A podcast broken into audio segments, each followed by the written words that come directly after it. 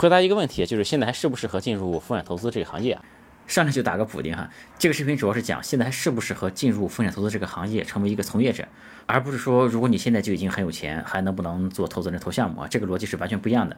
另外一个就是这个视频主要是针对风险投资在中国的情况啊，这个中国和美国现在搞风险投资是非常不一样的。我们从好的坏的这么几个方面来说，呃，第一个呢，就是我们看大的环境的话呢，其实现在并不是在一个最好的搞创业、搞投资的这样的一个时代哈，这个更多的是受行业和经济周期的这样的一个影响。这就不像在十几年前的时候，这个你闭着眼睛瞎鸡巴投，可能投中几个项目，那现在已经可以组自己的基金当合伙人了。那现在呢，这样的机会呢，可以说就少很多。那第二个呢，就是比较卷哈，这个现在呢，其实基本上都是最顶级的名校以及资历非常牛逼的人才能进入到这个行业里面来。那这个新人进到这个行业里面来呢，刚开始做个分析师，做个投资经理，但是从学历方面来讲呢，比这个合伙人级别牛逼得多，对吧？这个情况挺常见的哈。现在就是比较卷。然后第三个问题呢，就是现在开箱的机会比较少。那这个几年前的时候呢，比如说有很多机构啊，一年能投几十个项目，这是很常见的事儿哈。那现在呢，有很多机构他一年也投不了几个案子啊，这样你开箱的机会比较少，就真正做投资的机会比较少的，当然这个机会也有比较少，对吧？因为你这个做投资人做 VC，肯定还是得靠投出比较牛。逼的案子来才能翻身嘛，那你必须得开枪的机会多，那成功概率才比较高，对吧？然后再一个问题呢，就是现在啊，大家都有一种避险的心态哈，就是这也是创业者做融资的时候需要注意的一个问题哈，就因为现在呢，这个资金都容易很容易就集中到几个很明星的项目上去了哈，这个是这样的，就是大家现在有种心理，就是众人拾柴火焰高嘛。就是如果大家都投一个项目，对吧？别人投你也跟着投，这个成了呢能赚一点钱，对吧？如果亏了的话呢，那你看这个红杉也投了，高瓴也投了，对吧？这样的话，这个做投资决策这个人相对来说也不承担很大的责任的这样的感觉哈。于是呢，现在呢就是说几个少数的明星项目被大家追捧的特别高，但是多数的项目呢都很难去拿它投资哈。这个就是说从某种角度来说呢，就是现在很少看到那种胆识很过人的这个投资机构愿意去做一些有点这个风险的这种事儿哈。所以。以说这样来说呢，这个新手啊入行之后啊，这个能发挥的空间相对来说就比较少啊。这个当然对 VC 来说呢，这个前面几个说的是不太好的地方啊，就是它本身，但是它不光是缺点哈，因为这个 VC 行业不好干哈，它也不是这个行业的问题啊，它更多的是整个创投不在黄金期的这样的一个问题啊，就很多行业科技行业很多事儿都不好干哈。那个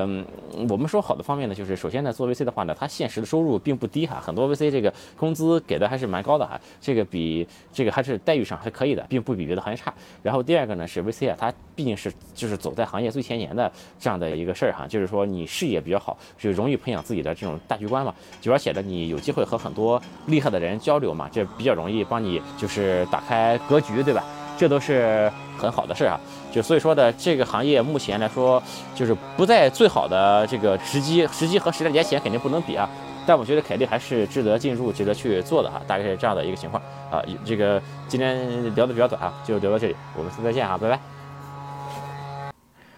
呃，上次录那个视频的时候呢，因为旁边有个机器突然开动了，噪音很大，就没录完啊。今天在这补充两点。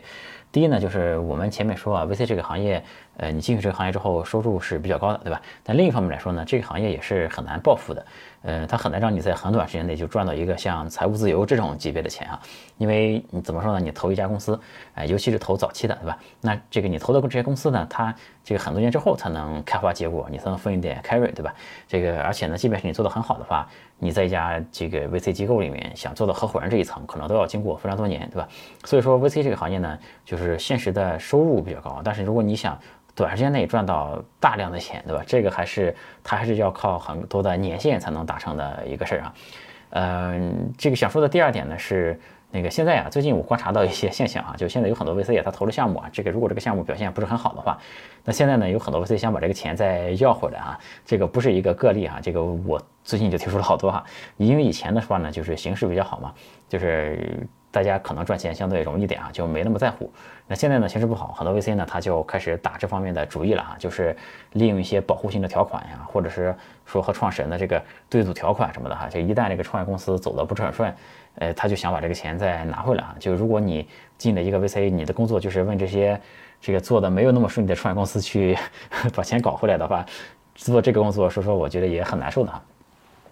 另一方面呢，就也提醒一下创业者啊，就你不要签那种太苛刻的协议，就是那种个人还要承担还款责任那种协议，这个还是不要签哈。这个资本呢，其实从来都是锦上添花的，那个没有雪中送炭这么一说。我们前面其实说过，对吧？这个资本的本质确实是这样的，这个呢是可以理解的，我觉得没什么问题。呃，但说实话呢，因为我也做投资嘛，但我还是觉得这个 VC 这些 VC 也不能搞得太过啊，你不能说你投个项目，这个项目干得好算你投资，干的不好算你借款，对吧？这么搞，说实话，这个我不是特别的赞同啊。现在呢，整个 VC 行业其实看起来其实问题也是挺多的啊。这个比如说，现在整个这个怎么退出二级市场，这个就有很大的问题。这个这个后面大概率这个 VIE 是不让搞的哈。这个可能会就是说以前走通那个模式可能不行了。然后有人说去香港上市行不行呢？那香港和美股其实是一回事儿。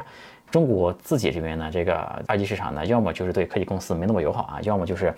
它这个流动性也不好啊。这个所以说这些投了好项目后面怎么退出啊？其实也是一个有一点点悬而未决的这样的感觉啊。嗯，但你再怎么说呢？就是你投中一家好的公司，这公司本身它就是一个很健康的，然后有很高价值的，然后成长性也很好的公司，那我觉得还是完全没有任何问题的，对吧？因为基本上我们看历史，我前面的视频也给大家讲过，你看大家看那个 IDG 刚来中国的时候，其实根本不知道后面怎么退出，对吧？那也不耽误开创了后面二十年的这个 VC 辉煌的时期，对吧？所以说，长远来看呢，这我觉得 VC 在这个创业啊，在这个整个商业环节里面，那个尤其对科技行业来说啊，它都在里面发挥着无可替代的作用，是里面非常重要的一个环节。可以说啊，这个还是非常就值得，就如果你喜欢想做投资的话，对吧？还是非常就值得去长期投入的一个行业啊。就补充这么多啊，嗯，拜拜。欢迎加我的微信，我的微信是李自然五四六零，全拼的李自然，数字五四六零，李自然五四六零。